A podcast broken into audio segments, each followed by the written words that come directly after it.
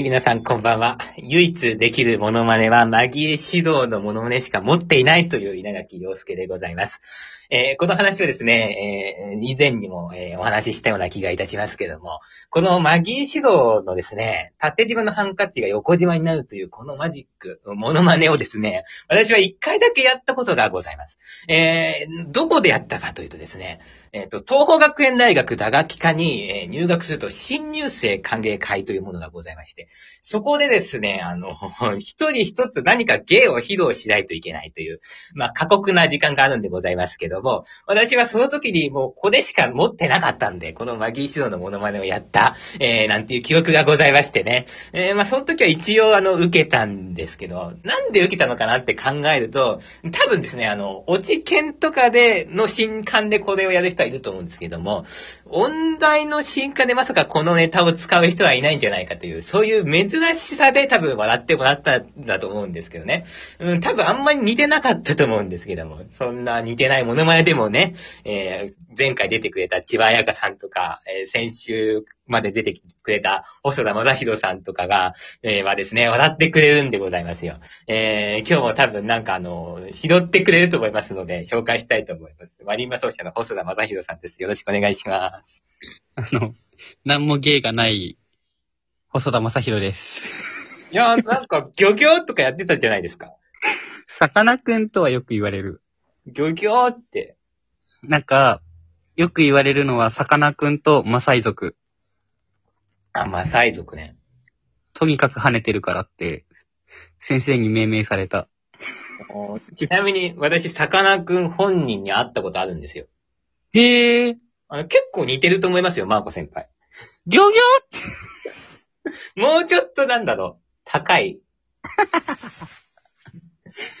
まあ、こんなョ、ね。はい。こんなことやってると時間なくなりますので。だって、真面目な話をしないといけなかったですね。そうですね。ははいい。えー、前回ですね、あのー過去、そして現在というところまで行きまして、えー我々の未来についてですね、語る時間をですね、ラジオは与えてくれなかったんで、えー 無理やりえーやろうということでございまして、はい細田さんのでは未来、どんな感じになりたいか、えーお話をお願いいたします。えっと、未来はですね、僕、まあ、大学の時についていた安倍恵子先生っていうのが本当に大好きで、あはい安倍先生の曲も大好きなんですよ。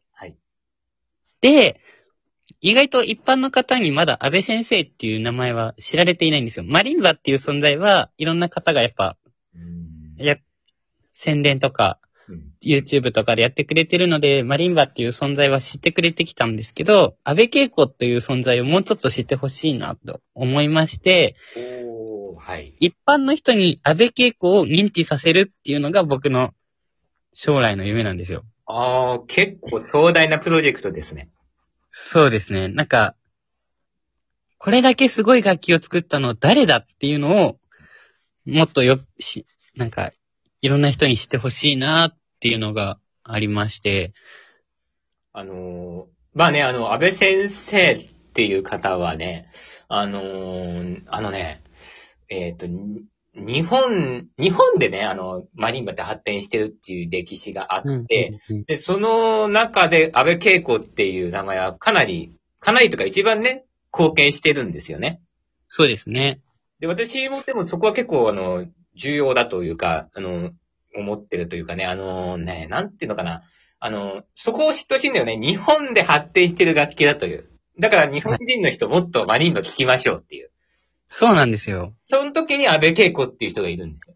実は、にマリンバは知ってる人今たくさんいますけど、日本人の作曲家が書いてるとか、日本で一番発達してる楽器なんだよってことをあんまり知られてないですよね。そうですね。元は、今は、まあ、なんかちょっと専門的な話になっちゃうけど、5オクターブが主流になってるけど、昔は4オクターブだったとか、そうですよね。それを5オクターブにしたのは安倍先生だったりっていう話？そうですよね。とか、ね、ヤマハと一緒に共同開発してが作った5オクターブが他の楽器のメーカーが真似して5オクターブにしたとかね、あるんですよね。じゃあそういう安倍先生のことをぜひ広めていってくださいよ。そうなんですよ。もうなんか、ね、安倍先生変わらない、安倍先生も変わらない人だった。そうですね。あの、ちょくちょく電話するっすけど、私も電話いただきますよ。うん。ちょ、近い。何してるのみたいな感じだよね。そうですね。あの、こんにちは、みたいなね。そうそうそうそう。じゃあちょっと私の未来について言いますね。お願いします。私はもうあの一つなんですけど、プレイヤーであり続けたいということですね。ああ。これどういうことかっていうと、おじいちゃんになってくるとなんかその、ちょっと評論家になっちゃったりとか、芸論を言い始めたりとか、まあそういう風になる方もいらっしゃって、まあもちろんいるいいと思うんですけど、私はずーっとプレイヤーで行って、あの、おじいちゃんになる、ちょっと前ぐらいでスパッと辞めるみたいな、そういう人生でいいかなという風にうんうん。思ってます。で、一個だけ、やりたいことを一個だけ言わせていただくと、これね、あの、あんまり大きな話で何言ってんだって言われるかもしれないですけどね。はい。一人で、一人で全国ツアーみたいなのやりたいですね。いいね。それやれたらやめてもいいよって思ってます。もう全国ツアーっていうぐらいだったら各都道府県制覇だね。こう、落語愛好家マリンバ奏者っていつも言ってますけど、いいですね。落語愛好家マリンバ奏者として、まあ、日本好きだよ。日本で発達した楽器なんだよ。落語も日本だけどもね。そういうことをこう言いながら回れたらいいなっていう。それだけですいやね。はい。素晴らしいじゃないですか。もうこういうことを目指してるんだってことを、やっぱ言わないといけないじゃないですか。まあ勇気がいるけど。だからもうどんどん言っていこうかなというふうに思ってますね。行っていきましょところでなんか私にちょっとあの、細田さんからメッセージがあるそうなんですけども。う。あのーそう、落語をやりながらマリンバ弾くって、今までいなかったと思うんですよね。はい。そう、なんか、二つの、まあ、ある意味芸があるってカットじゃないですか。落語とマリンバっていう。はいはいはい。いやもうなんかそれを同時に聴けるって、なかなかできない演奏会とかはい。できるじゃないですか。できますね。なんかそういうのが、ほんと楽器すごいなって思ってて、俺なんかはもうマリンバしか弾けないから、マリンバメインになっちゃうけど、楽器の場合は、ちょっとマリンバ聞き疲れたなって思ったら落語にできる。落語がそろそろいいかなって思ったらマリンバが弾けるっていう。なるほど。なんかそれはね、すごい羨ましいっていうか、ぜひ続けてほしいなって、あ密かに思ってました。あ、そんな続けてほしいって言っただ言っていただけるのは本当に嬉しいですね。いやもうなんか二つの観点から見れるっていうのはもう本当にラッキーでしかできないんじゃないかなって思う。あの、いろんな観点から見ていくとでも面白くなるっていうのはあります。うんうんうん。いろんな角度から見ていくっていうのは。そう。もしかしたらジュゲム聞きながら、よくわからない現代曲聴けるかもしれないから。やるかもしれないですね。でもなんかいろいろ繋げますからね。なんでジュゲムが出てきたんだかわかんないけど。うんあでも本当にあの前、前回言いましたけど、なんかこう、新しいことをやりたいとか、なんか変わったことをやりたいとかじゃなくて、うん。もう自分にできることをそのまま出していこうっていう、そういう、それだけなんですけどね。そう、なんかそれがたまたま落語とマリンバだから、面白い組み合わせだから、本当にいいなって思う。あのね、落語家になってもいいかなって思ったことは実はあって。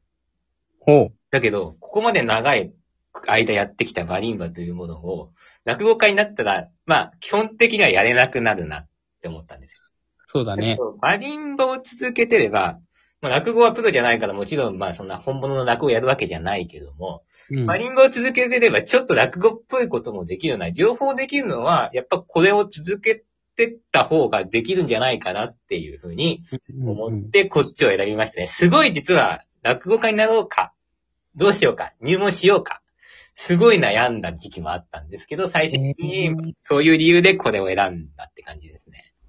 なんか、そう。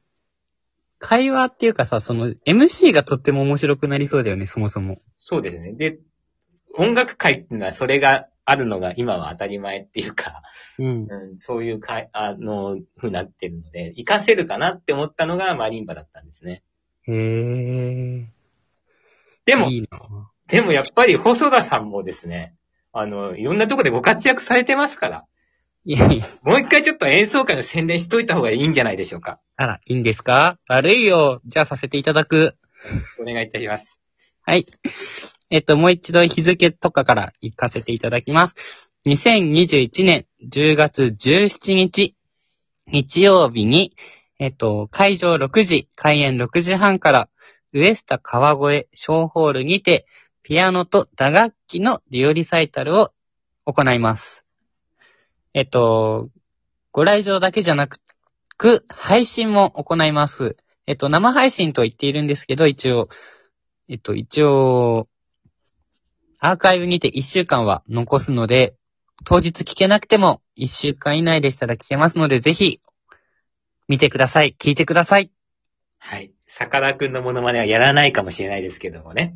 えーそうですね。さかなクンできるかなちょっと勉強しときます。でもね、あのコロナ禍で、あの、配信っていうのもいいなって思うんですね。やっぱその日に行けない人でも、一週間あれば、あの、聞けるわけですし、その、はいあとは何でしょうね。私みたいに遠いね、えー人でもね、東京まで行けない人でも買えるっていう、いい面もありますからね。そういういい面をね、ぜひ皆さん活用していってほしいなというふうに思っておりますので、はい。私もぜひ、あの、チケットとかを購入したいと思っております。ぜひ、ありがとうございます。ということで、あのーみ今日もお聞きくださいまして、ありがとうございました。先輩、演奏会頑張ってください。頑張ります。はーい。なんだ、最後なんか女の子みたいだな。